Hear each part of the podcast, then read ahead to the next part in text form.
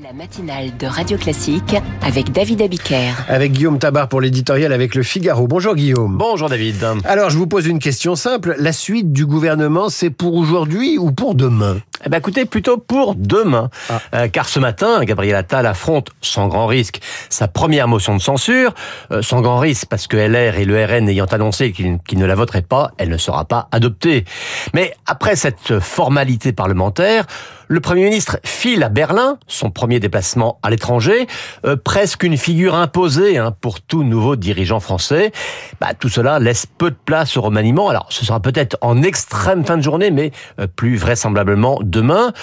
Vous me direz qu'on n'est plus à un jour près. Hein. 26 jours, presque un mois entre la nomination des ministres et celle des secrétaires d'État.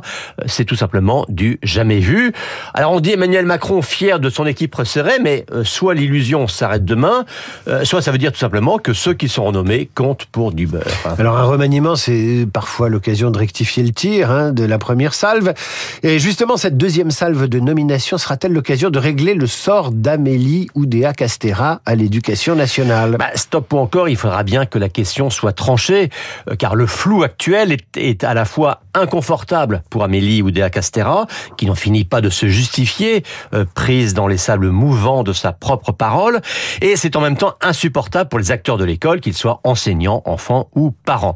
Alors, si on interroge Matignon, c'est carrément stop.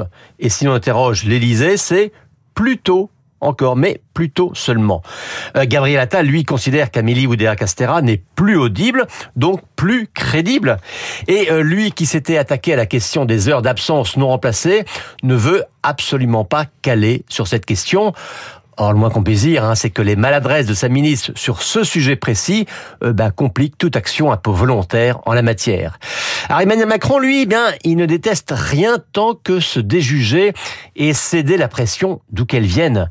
Euh, il ne veut pas non plus donner le point à Mediapart et à tous ceux qui ont déclenché de mauvaises polémiques ou voulu relancer la guerre scolaire. Et donc, plus on lui dira de se séparer de la ministre de l'Éducation, moins il le fera, disent ses proches, lesquels proches d'ailleurs ne nient quand même pas l'existence d'un casse-tête. Alors est-ce que la priorité du couple Macron-Attal est-elle aujourd'hui d'apaiser l'école? Ben, Tout dépend de ce qu'on entend par apaiser. Euh, lors de son bref passage à l'éducation, Gabriel Attal avait soulevé de nombreuses questions qui fâchent, à commencer bien sûr par celle des heures non remplacées, mais aussi celle de l'acquisition des savoirs fondamentaux, celle du tabou du redoublement, celle de la formation des enseignants, celle des échecs du collège unique auquel ils veulent substituer des groupes de niveau, beaucoup de sujets qui sont de la dynamite. Il faut donc les manier avec précaution.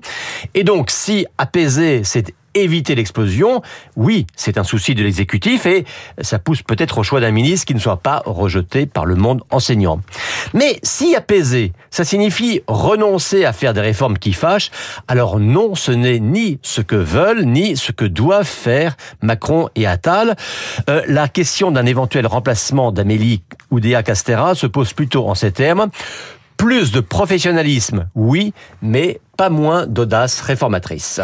Merci Guillaume. À demain, on retrouve cette chronique sur euh, l'application Radio Classique. Tout de suite, l'invité de la matinale publie L'art de Trumper ou comment la politique de Donald Trump a contaminé le monde. C'est son troisième livre sur l'ex-président des États-Unis. Trump a-t-il déjà gagné la primaire républicaine? Biden peut-il encore prétendre le battre en novembre prochain? Comment les leaders politiques du monde entier sont inspirés, qu'ils le disent ou non, par Donald Trump? Les réponses avec notre invité.